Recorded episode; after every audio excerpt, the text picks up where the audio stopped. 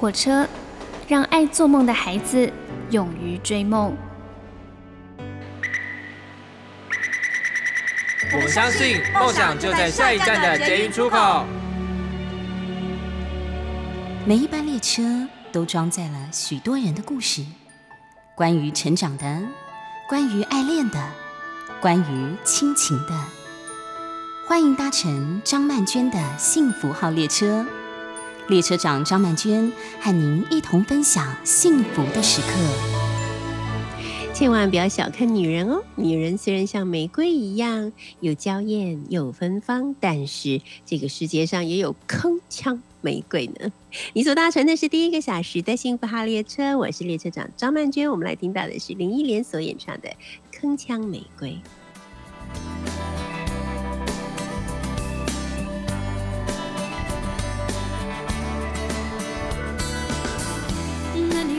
手像一朵玫瑰，可从不依赖谁，一早就体会爱的吊诡和尖锐。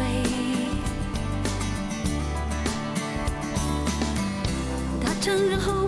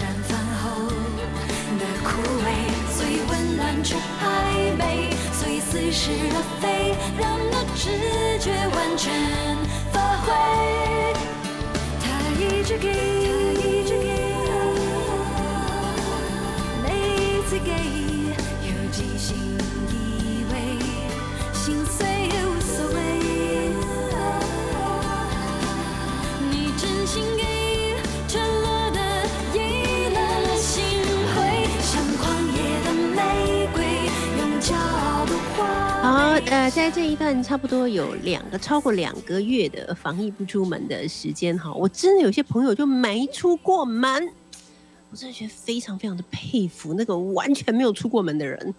一来就是说，嗯，真的是可以把自己管得这么好。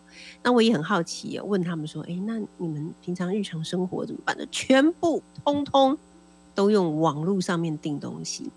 不管是就是各种日常用品啊、食品啊，什么全部都网络订，有什么是网络订不到的，对不对？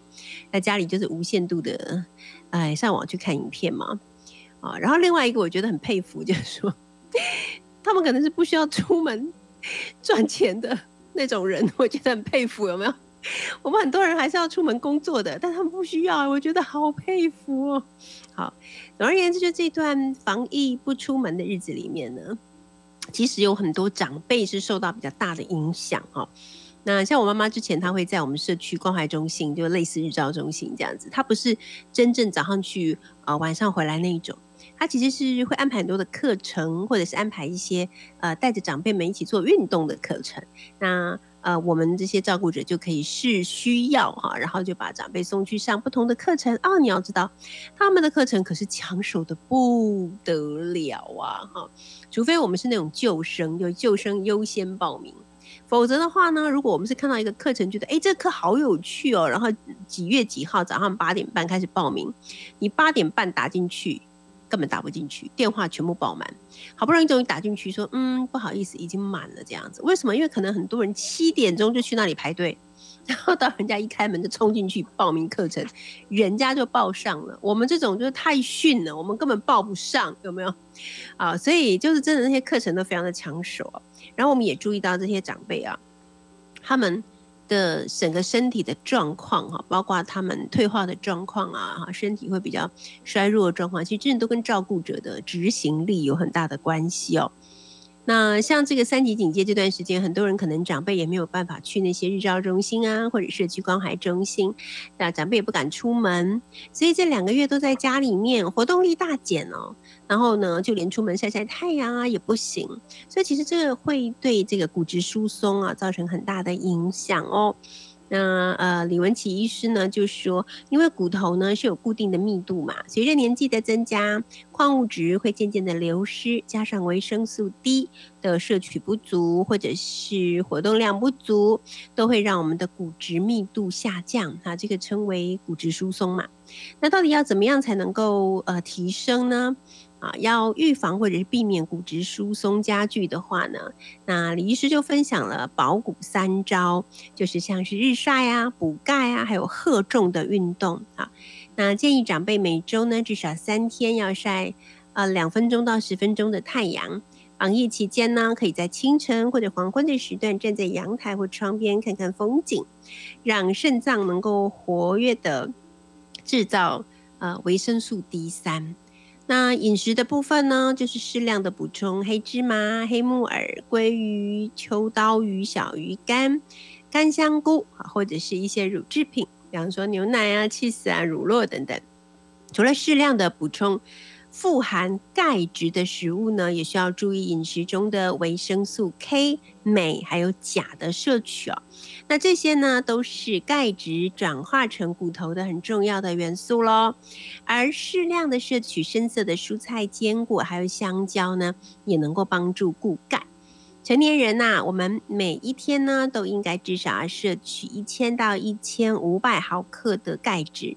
医师呢也提醒，应该从天然的食物中获取足够的钙质。那如果真的没有办法的话呢，只好考虑适量的服用保健的食品。呃，也不建议民众在没有医嘱的情形下使用，很有可能会造成其他的副作用。那另外就是运动喽，好，运动呢一定是一个非常重要的关键了。对于骨密度有直接影响的运动，就是荷重的运动，荷就是负荷的荷，负荷重量的运动，你有没有搞错啊？谁会让老人家在家里面负荷？是不是？大家觉得负荷都年轻人的事。啊，也是弟子夫妻劳，对不对？怎么可能让长辈去负荷重的那种重量的东西呢？好，但是在运动的过程中，有一些动作会用力的挤压骨骼，抵抗外力，承受越多力量的骨骼受到的刺激越大，其实它的骨密度的增长就会越多。好，所以你知道为什么很多人要做一些重训啊？还是有原因的啦，哈。那最常见也最简单的负重来源就是自己的体重，哎，你自己的体重也挺重的，别忘了这件事。所以如果你能够做一些像是慢跑啦、哈爬楼梯啦等等。这些都是很轻易上手的荷体呃，这个荷体重的运动啊。那可能会有朋友说是呃，我们家里的老人怎么可能让他去举哑铃？那不可能嘛，对不对？啊，或者有人说，哎，我们家老人，我们都是住在那个大厦里面呢，到底是要怎么样那个爬楼梯？哎，你别忘了，大厦里面也是会有那个楼梯的啊，对不对？它也是有楼梯间呐。那楼梯间的楼梯是做什么的呢？当然，通常我们都觉得它叫安全梯嘛，就是有遇到不安全的情况的时候，我们才会去使用这个安全梯，对不对？但是呢，你平常也许也可以在那个安全梯上上下下。做一些就是爬楼梯这样的运动，这些运动呢，可能也能够帮助我们，就是负荷自己的体重，然后也稍微训练一下自己的心肺功能。你有没有发现，就是当我们在上楼梯的时候，其实我们的那个都会有点 有一点喘，对不对？有一点喘，那就是代表你有训练到你的心脏嘛，哈。那随着年龄的增长呢，骨质流失的速度会加快，所以保骨也不是说哦，已经是我们家的长辈啦，七老八十了，他才要特别去注意。这件事情啊，只要能够找到喜欢而且适合自己的运动，持之以恒，其实从年轻的时候呢就开始养成习惯，这才是最好的保骨良方。所以大家一起来好好的保骨本，好吗？好，接下来我们首歌是刘德华所演唱的《肉麻情歌》，有时候想想真的很难。不可思议，刘德华跟我同年呢，人家现在还在演第一男主角，动不动还在谈恋爱耶，为什么同人就不同命差这么多？好了，我们来听听《肉麻情歌》。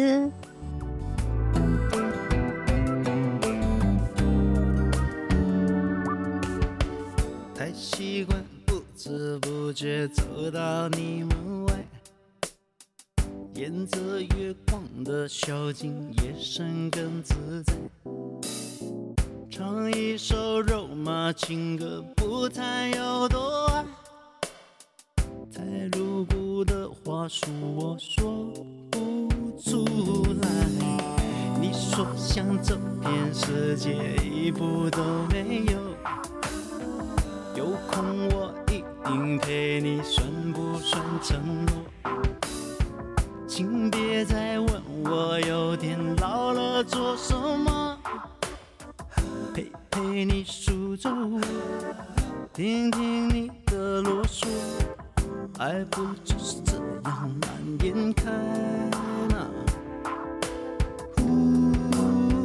我常想你的好，你的坏，你多么无赖，哦，你生气，你发呆，对我都精彩，哦，要将你宠坏，哦，让人笑，我痴呆却不得不愉快。我清醒，我明白，简单一个爱，哦，我多疯，我多乖。好，我要先说明一下啊，大家可能会误会，我说刘德华现在在谈恋爱，不是，我是说他已经六十，就是要六十岁了。可他竟然每次演电影都可以演第一男主角不说，而且。都还可以跟女主角谈恋爱，我就觉得非常哈，这是我觉得很很震撼的地方。我现在哇，一个六十岁的男主角真的太强，保持的非常好。好，今天我们第二个小时的幸福号列车呢，邀请到的是我的好朋友，现任台北艺术大学通识教育中心的副教授，同时也是畅销书作家、智商心理师徐浩怡。好，你好，Hello，老师好，大家好。是的，我们上一次是电话连线，这一次 Google Meet。希望下一次可以见面，有机会哦，有机会哦。嘛，二期对呀，有机会，我们也好几个月没有见面了哈。真的。好，今天我首先要提出抗议。这个抗议呢，就是这个礼拜呢，浩怡推荐了我谈一出韩剧，叫做《婚词离曲》哈，它其实叫也叫做结婚作词，离婚作曲。好，我看到这出戏的时候呢，我有一种被惹怒了的感觉，就是浩怡，你终于把我惹怒了这样子。为什么？为什么叫我看这出戏？虽然我没有结婚，我没有没有婚，我没有老公，但我也是个女人心，好不好？我觉得这一部电影，这部不是电影，这部电视剧，它根本就是一个婚姻恐怖片。它是婚姻恐怖片也就算了，竟然。第一季看完了以后，还有第二季，怎样是要把我们往死里逼吗？到底婚姻是有多恐怖？浩怡，你先说明一下，你是什么居心？我本来开一开始就在想说，你会不会反抗，说不要谈这一部，结果没有想到你居然说好。我想说，哦，好吧，那我们就来谈谈比较入世的东西。它收视率很高耶。是哦。它是 Netflix 的那个 Top Ten 啊，所以我才被推到，然后去看了这一部。那坦白说，其实我很少看一部戏，因为它现在还没有播出完结篇嘛。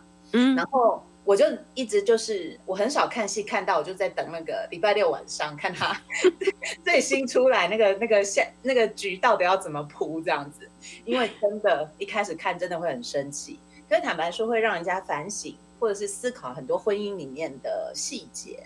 嗯，我觉得这是一部很入世的片子。很入世哈。我们先非常简单的来帮大家梳理一下它的剧情啊。嗯其实这个里面呢，就是一个啊三三三三的关系哈。首先呢，就是他有三个工作上面的好伙伴，都是女性啊。那年纪最大的那个是编剧女作家，然后再来就是制作人哈。那再来就更年轻的那个呢，就是属于主播这这种样子的一个人设。主播最年轻、最漂亮，看起来最最 tough 这样子哈。女王企图心最强，女王对职场女王。那接下来这个制作人，这制作人就是家庭也顾得很好啊，然后工作场域也游刃有余，对不对？啊，然后接下来呢就是这个呃编剧女作家，女作家呢已经五十岁了，年纪最大啊，然后最不会打扮自己，长相最平庸，真的很写实。作家大概通常都是这样。好，然后 不好意思啊，我只记得你是女王，忘记你也是作家。好，然后这三个女人呢，都有各有一个丈夫跟家庭嘛啊。那呃，那个主播就最年轻的主播，她有一个看起来青年才俊的律师老公啊。然后那个制作人他更厉害了啊，他有一个医院院长的老公哈，相貌堂堂。那这个呃女作家呢，也有一个大学教授的老公。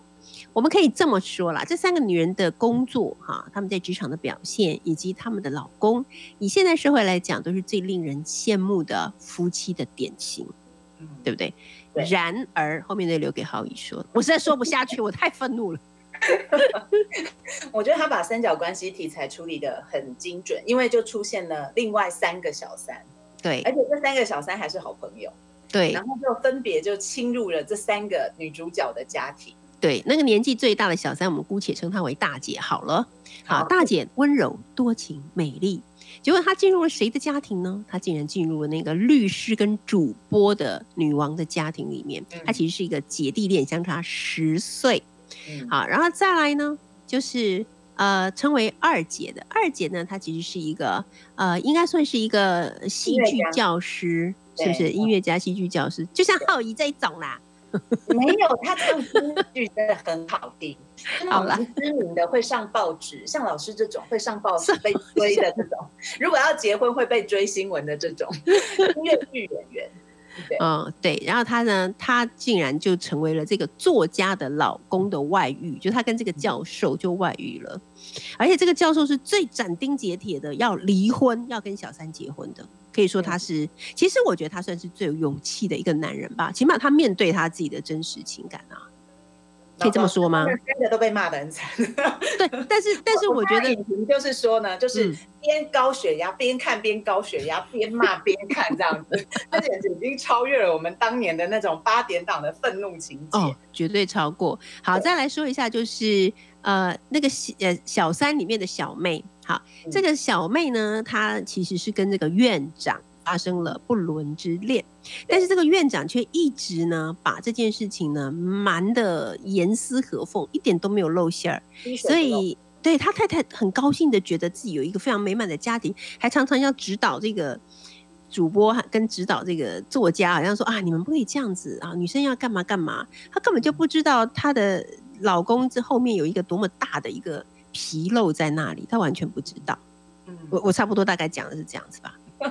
嗯，然后他这一部其实在谈的就是说，他分别就是以三个不同世代的女性为代表嘛，对，然后就在谈说就是呃三十岁、四十岁、五十岁的婚姻状况，嗯然后跟他们里面的问题。其实一开始我觉得这个议题其实是蛮吸引人的，但大部分其实戏剧都有一种走向，就是说他一开始的时候演就是演说，比如说这个人慢慢怎么外遇，然后通常我们就会在等什么，我们最后通常都在等这个小三会有什么下场。可是这啊部片呢，完全反颠覆了。为什么我说它入世？因为它其实不是那种就是所有呃大老婆跟原配心目中理想的那种状况，就是小三到最后一定都会很惨，对然后男主角他会受到惩罚。这部片截至目前为止，你还没有看到有任何一个人受到惩罚，哎，我觉得男人都没有受到惩罚，可是我觉得女人都受到惩罚了，对不对对？对对。嗯然后嗯，所以我反而觉得，可是我看着看着，就是你过的那个最难熬的时刻，前面真的有一些时刻，你真的会觉得非常的生气。比如说，我们以那个，其实我最不能理解的是那个制作人，就是那个四十岁的女性，我不知道是我投射还是怎么样，因为她年纪跟我差不多。对呀，然后她其实我简单形容她那个呃，如果说那个年纪比较大的，她就是不修边幅嘛，嗯然后头上贴满了那个酸痛药膏，嗯所以呢，她的老公很明显就是在那个年纪大的那比较长的那个家庭里面，老公是比较会保养的。对，然后他又是戏剧系的系主任，虽然年轻的时候都靠老婆一路就是让他有成就，他们非常早就结婚就认识，而且是女主角的初恋。可是这个老公呢，就是还是维持到了老老的时候，还是维持像刘德华一样，其实嗯保养得宜，而且很有魅力的样子。然后相形之下呢，就连那个家庭的小孩都心里在想说，妈妈看起来比爸爸老。然后想要用自己的零用钱去买一件漂亮的衣服给老婆，对你知，道，老师，我先看到我们先讲这一对最年纪最长的这个家庭的时候，其实我看了，我心里蛮难过的，因为我觉得我有一阵子也是活成那个样子，真的吗？真的啊，哇，你曾经有过这样子的时候哦。有啊，我你知道，你知道我在生一胎，我连没有生出来的第一胎流产来算的话，嗯每一胎就会多五公斤。哇，对，然后然后你看，那我这样累计起来，就起码加十五，嗯所以呢，就是我人生最胖的时候大概是七十嘛。哦然后有一次我去，我记得我去看减肥呃西医的时候，西医还跟我讲说，许小姐你比我还胖。那个医生 这个医生是不是太歹毒了一点？怎么可以这样？过分吗，对 对啊然后，我记得有一次印象比较深，就是说，老师我没跟你讲过这个吗？我就走在路上，然后跟我老公在一起，就遇到嗯我的大学教授，是他就把我拉到旁边去，然后就说，哎、你要好好打扮一下。他说你老公看起来比你还小。这个真的是太可怜了。我们等一下再来讲一下这件事情。浩怡今天大自爆了，我才知道原来他曾经有过七十公斤的时候，我真的要对此刻的你致上至高无上的敬意。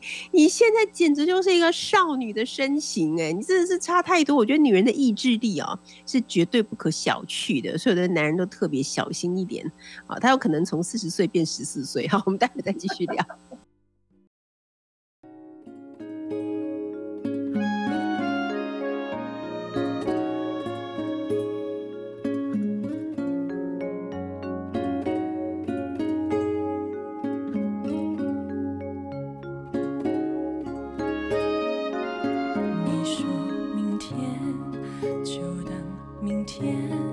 明天，似乎离我太遥远。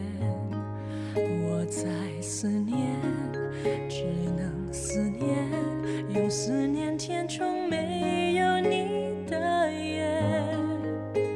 寂寞冲破了底线。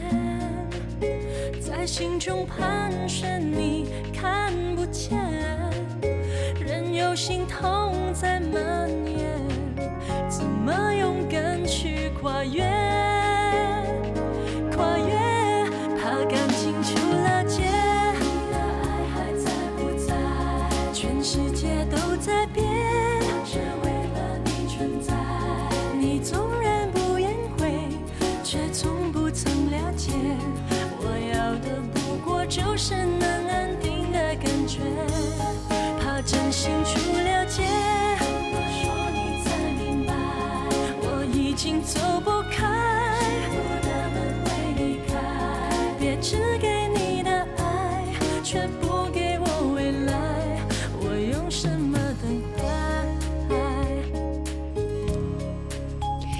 搭乘的是第二个小时的幸福号列车，我是列车长张曼娟。我们今天邀请到的是畅销书作家，也是我的好朋友，智商心理师许浩怡。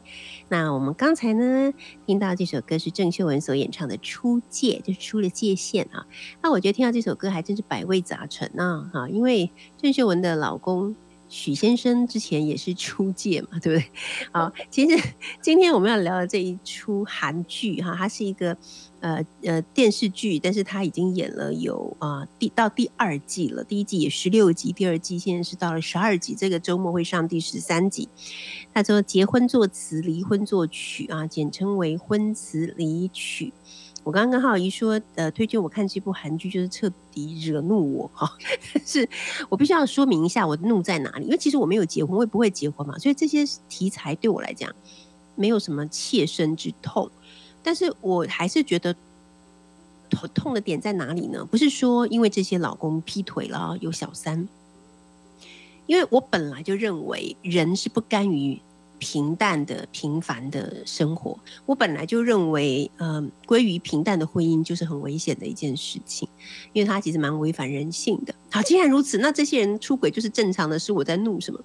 我怒的部分是这些老公在出轨的时候的那种不可思议的各种理由。好，那这个是让我觉得很很怒的。我觉得第一就是最年轻的那一对不谈，因为最年轻那一对，我觉得太太是有蛮严重的公主病，我认为她。活该被出轨哦！我认为他就是欠教训。但是另外两对就是四十岁夫妻跟五十岁的夫妻，他们的出轨，我是非常心疼。我的痛是来自于这些男人怎么可以这样对待女人？那我想要问一下浩怡，是因为刚好浩怡就是四十岁，四十岁夫妻这个年纪，而且啊，你刚刚讲你很关心我，就是这对夫妻，我现在突然想说。对耶，你也是有一个，就是看起来大家看起来觉得很棒的一个婚姻的关系，幸福的家庭生活。然后呢，有女儿，有儿子，对不对？其实就跟哦，不过不对，那个是那个是五十岁 扯远了啊。反正就是一个看起来是很棒，你很棒，然后老公也很棒，就大家都会觉得你们就是很棒的模范夫妻。但是这样子为什么还会出轨呢？分析一下，快点。其实我我觉得就是呃，我们刚刚讲的那个五十岁的那一对，那她老公的要要离婚的时候，跟她太太说的理由就是我不喜欢你手上的那个酸痛贴布嘛。对。然后其实坦白说，我那个时候看的时候，我真的觉得非常非常难过。就是我我觉得其实有很多的女人，她跟男性很大的不公平的地方，我想这也是为什么现在的年轻的呃妈妈都不太想要生小孩。就是你明明就知道说，其实你。你生了孩子，他可能会对你的身材有毁坏，而且其实我们没有办法去保证每个人都是可以回得来的。对我有一个朋友，他生了一对双胞胎，他就是说那个奶垂到，如果不是因为生两个需要老公帮忙，他根本不想让老公进房间，他都想要直接把门反锁，不想再让他看。然后，所以，所以，所以那个那个五十岁的那个太太被这样讲的时候，她其实回顾的是很多，因为她从初恋就跟这个老公在一起，她回顾的是很多他们过往的时候，老公怎么就是很很一直呵护她，两个人怎么一路走来，然后到后来她怎么变得就是手上是缠绷带，然后夹个鲨鱼夹，然后每天回家的时候就只知道煮饭，跟在床上在那边打电脑，然后摧残了自己的身体，还有她本来是一个很美的一个女人。可是后来她变得就是连自己好像照镜子的时间都变很少，连自己都不太喜欢自己。我觉得那个心疼感呢，我我我倒不是觉得这个女人做错了什么，可是我觉得他们其实有一个共通点，就是他们的生活其实都没有真的快乐。嗯，尤其是这个五十岁的这个太太，我觉得严格来说她是过得非常不快乐的，然后她的脸上常常是郁郁寡欢。所以那时候我觉得她老公非常勇敢，她讲的话真的很贱哦。她在网络上真的被称为第一渣男，真的吗？真的。可是某种程度呢，就是在我心里他还不是最渣的，四十岁那个才是最令我。我也觉得，我也觉得。但是我觉得这个老公其实非常勇敢，而且他其实虽然他讲的话很残酷，但他坦白说他讲的为什么会让太太这么痛，因为那是真实的。嗯。所以我我我那一刻其实。坦白说，我看这一部戏，我觉得呃，就是不管有没有婚姻，只要有谈恋爱、有在爱当中的，都应该去看一下。我那时候第一个就是在检检视自己的事，因为这个十年前我大概就发现这件事。从我刚刚说，我发现我连照镜子我都不喜欢自己。你如果连你自己都不喜欢自己的时候，你怎么能够去期待你旁边的人会觉得你是可爱的呢？所以那个时候我在听他们在这个离婚的对话的时候，我那时候心里真的一震，一方面很心疼，可是那个心疼除了对女主角以外，还有对我们全天下所有为家庭立的女人。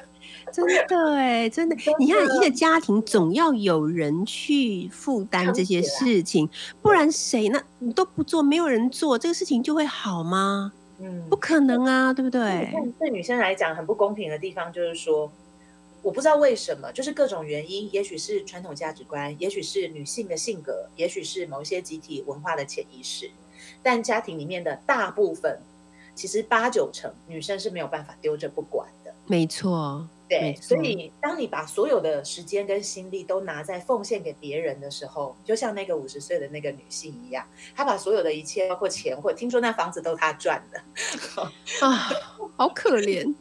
那那到最后你没有照顾自己的结果，就可能是让你一手栽培起来的人决然一生的离开你。哇，太残酷了。真的是，嗯，对，那我我来讲第二对才是我最气的四十岁那一对。不要有这么深的代入感嘛，浩怡老师因。为因为四十岁的这个制女制作人，她其实就没有这种就是不太照顾自己的问题。事实上，她把自己顾得非常好，对啊，她很漂亮啊，她很漂亮，而且她嗯其实做很多事情很优雅，而且这对夫妻呢还很能调情。就是嗯结婚了那么久了，还可以在就是浴缸里面喝红酒，是，然后还动不 动就送礼物、送鲜花，老公对老婆还这么好。对，然后你就看怎么样都没有这一对就是应该要这个外遇的脉络。唯一就是有一件事情哦，就是我觉得四十岁这个女主角看起来生活很完美，但其实我觉得她也过得不快乐。那为什么？因为她有一个家庭背景嘛，她的爸爸是外遇，然后跟她母亲离婚，然后她妈妈是一个就是性格比较刚烈的人，所以对，呢就很直接呢，就是知道老公外遇以后，因为爱，所以她就一辈子都不让这个先生看自己的女儿。所以这个女，儿其实对于呃父亲离家其实有很多的遗憾，然后也因此对她的妈妈有很多怨恨。还有一个重点，对还有一个重点就是爸爸因为要偷偷去看女儿开车去学校的路上发生车祸死了。你知道吗？就完全无法挽回了，就是女儿对妈妈的怨恨是完全无法挽回的事情。然后，所以我我就在看的时候，我就一直觉得，其实她现在所面临的议题，坦白说，如果就婚姻咨商师来看，是最能解决的。因为我觉得，呃，这一对就是四十岁的这对夫妻哦，你如果看到第二季的第十二集的话，你会觉得这个编剧用了一个非常呃奇怪的手法，他居然是呃大概将近三四十分钟的时间都在拍一场客厅里的夫妻的对话独白，没有任何那个是其他东谈判西，一个谈判的，对对，对？就是在他们怎么去谈。就是老公外遇的这件事情，嗯哇，那一刻简直就是婚姻之商。大家可以去看一看，我们婚姻之商大概就是像那样子的状态，旁边多一个智商师，嗯然后所讲的内容就是那里面的内容。然后这个这个呃，简单来说，我觉得还是不要爆梗好了，因为这一部这一这一部呢，就是因为四十岁的这一对，让我每一周都很想去追，到底发生什么事？因为这一对实在太不可思议了。嗯然嗯，后我那个时候心里有一个感觉，就是我觉得这一对夫妻，因为结局还没有播出来，可是我觉得他们是有救的。就是说，其实我觉得，呃，在我的工作当中面临过大量的外遇的夫妻，然后有很多人都觉得说破镜没有办法重圆。可是有很多夫妻呢，他们是在一个就是呃外遇的一个事件当中去面对彼此的问题。所以大家如果有追到第二季的第十二集，就会发现他们有一个非常了不起的地方。我觉得这一对夫妻很好的地方，不管前面男主角做什么，我到第二季第十二集都可以原谅他，因为他们啊，面对自己的问题在哪里，而且很坦然的告诉对方。那因为这嗯个男最有最大的重点是，因为这一个医师院长老公他自己就是精神科医师，所以他甚至在就是跟老婆谈这个外遇的过程当中，还去剖析了自己的问题。嗯哼，然后呢，他就是一个就是典型的精神科医师，外遇以后还可以把自己做分析的那个状况。虽然你觉得听起来很扯，可是坦白说，我觉得这男人到了第二季的第十二集，就是开始有一点去面对自己内在的问题了。我以前有做过一系列的研究，就是发现那种有惯性外遇的男人，其实是有一种心理病的。嗯他们可能早期的时候，就是内在因为跟父母有一些问题，所以在成年之后，不管你的家庭是多么美好或是什么，你就是要去外面找自己麻烦。我觉得第二对就比较是属于这样的状况。然后这个嗯女主角其实也过得不快乐，因为她其实不敢把她原生家庭的事情告诉她的先生，所以她的，先生一直以为她的原生家庭是非常幸福的。嗯，所以从第一季这里可以稍微抓到一些漏洞，大家真的可以去看一下。好的对。嗯对好，我们先来听歌，李英宏所演唱的《迷魂香》。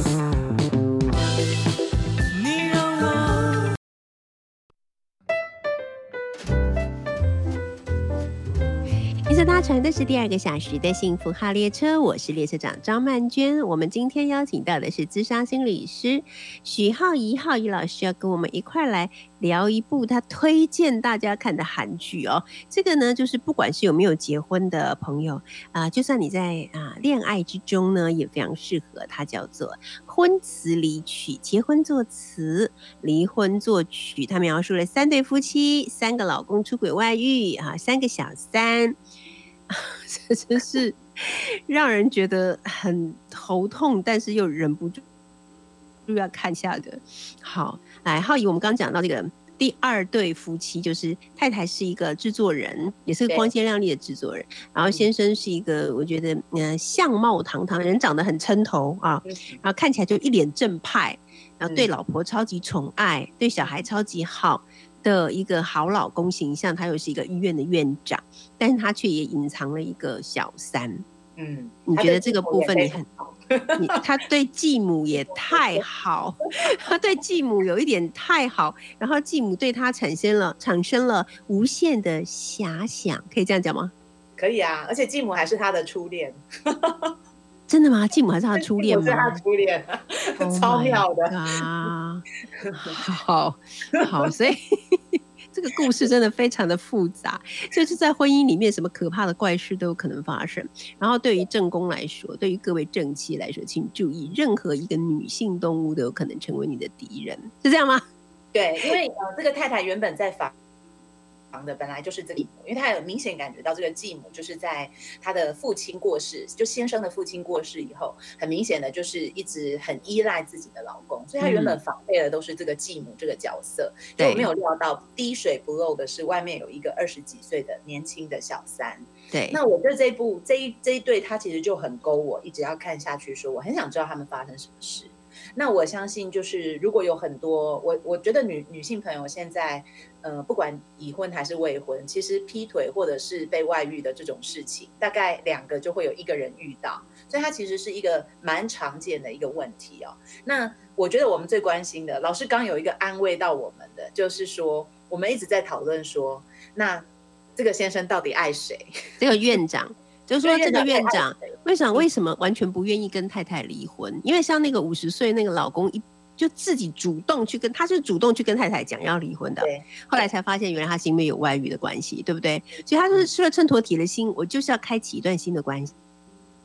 了哈，这个我不要了，太老了嗯啊，不好，不好玩，不要了。但是这个四十岁的院长呢，他虽然在外面有一个小三，可是他还真的是真心诚意的爱着他自己的太太耶，我觉得，所以他死都不肯离婚。其实离婚对他来讲没有什么坏处啊，那为什么不愿意离婚呢？我就跟浩宇老师说，我觉得唯一的理由可能就是他真的其实还是很爱他的太太，他自己也说他真的还是很爱他的太太啊。但一个人有可能同时爱这么多人都很爱吗？有，对不对？嗯，《天龙八部》的段誉，玉都来了，爸爸，你你把他抬得太高了，段誉耶。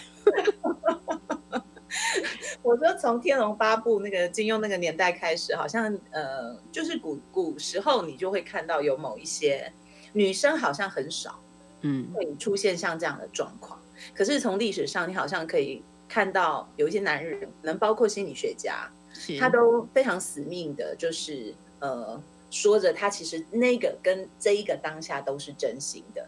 我觉得这一部戏我会把它追到完，就是我真的很想搞清楚这个院长他到底有没有真的爱他太太。嗯，我觉得有，我现在就可以跟你讲，我们可以打个赌。之后我们再来看看打赌，看在下个月我们再来揭晓，看看我说的是不是对的。我觉得如果第二对夫妻就是四十岁的夫妻，如果他们没有离婚的话，我觉得最重要的原因就是因为这个院长先生他是真的还是很爱他这个制作人的太太，否则的话，我觉得对男性来说，这个婚姻可以保留下来的价值是没有的。我就是不明白他为什么还要坚持要保留这个婚姻，我觉得这是最重要的一个原因啦。嗯，嗯，但我恐怕我觉得他们会离婚，然后不知道编剧会不会让他们离婚以后重新开始。嗯，但是你说他像段誉呢？我觉得那根本就是男人的私欲我觉得不管男人也好，女人也好，其实你在同一个时间，你可能会觉得对不止一个对象都产生很爱慕的心情，或者很想要跟这个人在一起的这种情况，我觉得是有的，很多人都有的，男人也有，女人也有。但是你要肆无忌惮的去做这个事情啊，就像那个第十二集第二季的第十二集里面，院长先生跟太太讲的话一样，他就说，其实就好像一个玩具，就是你已经玩了一个玩具很多年了，你很喜欢那个玩具，但是你又看到了一个新的玩具，你觉得新的玩具也很好玩，所以你也很想要玩那个新的玩具，啊，这样子有错吗？But 人不是玩具，OK？啊，第二个论点，他说，如果今天你是我的母亲，他跟他太太说，如果今天你是我的母亲，那我出轨，我有了小三，你可以接纳我，可以原谅我吗？如果是母亲，当然可以，但是我有把你生下来吗？你是我老公、欸，哎，你是我儿子吗？那讲的这是什么？然后这个部分是最激怒我的部分。我觉得，对啦，你聪明扯，到女儿哦，就说如果你你对的女儿也遇到嗯这种事情，我希望你给她当一个榜样，对你原谅我开始，就是让他明白，他长大之后也是可以原谅他的先生的。你说，你说这些说法怎么能让人接受呢？这就是我觉得很愤怒和很痛的原因，就是说你们怎么可以这样？对呀、你是院长，你好聪明哦，你好会讲话，你你的逻辑力好好哦，所以你就这样去欺负一个真心爱你的人吗？你就这样去欺负一个为了爱你而付出这么多，然后遍体鳞伤的人，你这样欺负他是对的吗？嗯，气、怒，所以你老师你知道吗？我就看呢、我们我们台湾的婚姻之商比较少搞到那么激进。但是像哦美国啊，就是如果面对这种，比如说外遇后重建的夫妻，其实这种是真的是蛮普遍的。那有的时候都要搞到那个老公要下跪，因为他们要重新建立信任感嘛。就是说信任感一毁了以后，然后就都回不来。当然，当然这部男主角也有下跪啦，可是下跪它只是一个开始而已。就是那嗯后面是，我觉得真正的婚姻重建是说，有很多的先生啊，我真的要跟大家说，如果你就是外遇了或劈腿了，那你们两个都决定要给彼此机会重新开始，千万不要讲说什么不要再提旧账，因为旧账这个事情呢，是一定要提到够才会放下的。嗯所以我听到很多太太就是很辛苦啊，有的太太就因此忧郁症，因为她那些事情就是还没过去，可但又不能提，对，因为她只要一讲，先生就会说统统一的一句话都过去了，嗯对，然后不要就只要再提都过去了出来呢，就是这个这个被伤害的人就没有再重新讲的这个机会。我觉得这一点其实是很多就是呃被被背叛的人，他们其实在心里面最大的痛。所以有的时候我们在做婚姻之商，其实某种程度就是让他们在我们这个安全的界限里面一直重复提，一直重复提那件事，然后到最后你就会发现，哎，提的元素都没有新的了。然后他们才有办法真的再去放下那件事情，去重建关系。所以其实我是很想看这一对后来会怎样。我现在真的对他充满好奇，明天又可以看了。哈怡老师刚刚讲到一个非常重要的，就是对于被害者来说，因为其实，在婚姻里面被背叛也是被害者吧，对不对？对啊，对被害者来说，你应该要给他足够的时间，让他能够去把这些心里的委屈，或者是不平，或者是困惑，一而再、再而三的讲出来。因为每一次讲出来，其实他都有一个自我疗愈。我自己有过这样的经验，就是我以前在演讲的时候，我我第一次讲到我。就是对我非常好的呃干爸他过世的事情，我讲到我失去他的，我就在一个就是新加坡的一个演讲场，我就突然间因为我第一次讲嘛，完全猝不及防，我就在那里哭到不能自已，把所有来听演讲人都吓坏了，又是发生什么事情。可是从那以后，我再一次去讲的时候，我就发觉我的情绪就稳定了很多，然后乃至于现在在讲，我就可以非常心平气和的去谈。所以我觉得有的时候大家都会觉得那个不能碰触的东西，就不要碰它，不要再去讲养他，可其实是错的。对，那我来讲，为什么这么多老公都不敢听这种话？嗯通常他们就会讲说，因为我真的不知道怎么办。嗯，就，他一直讲那些东西的时候，其实我也知道我以前做那些都错，然后其实听起来我自己也很煎熬。那煎熬，因为你背叛人家，所以这煎熬你就必须要受啊。对啊，这就是你应得的啊。你就应得的，你就应该要煎熬嘛。那那有很多的人，我觉得他们是尽力想要弥补，那弥补就感觉说好像想要让他忘掉那些事，可事实上那其实非常困难。所以如果你们真的在处理这样子的过程，当对方一直一直提旧账的时候，你就听就好了，嗯，听就是很大的很大的重点了。是哈。嗯好的，今天非常谢谢浩怡老师跟我们聊了这个婚词离曲哈，我们也做了一个小小的赌注，下个月就可以揭晓了，看看最后的结果到底是怎么样的。好紧张啊！好，所以我们希望就是所有的女性呢，就是在面对婚姻的时候，最记得的事就是要好好的爱自己；而所有的男性呢，你千万不要认为自己是段誉，你要去面对自己的私欲，好吗？好的，谢谢大家今天搭乘两个小时的幸福号列车，我们下礼拜见。我们听到的是梁静茹所演唱的《爱久见人心》，拜拜。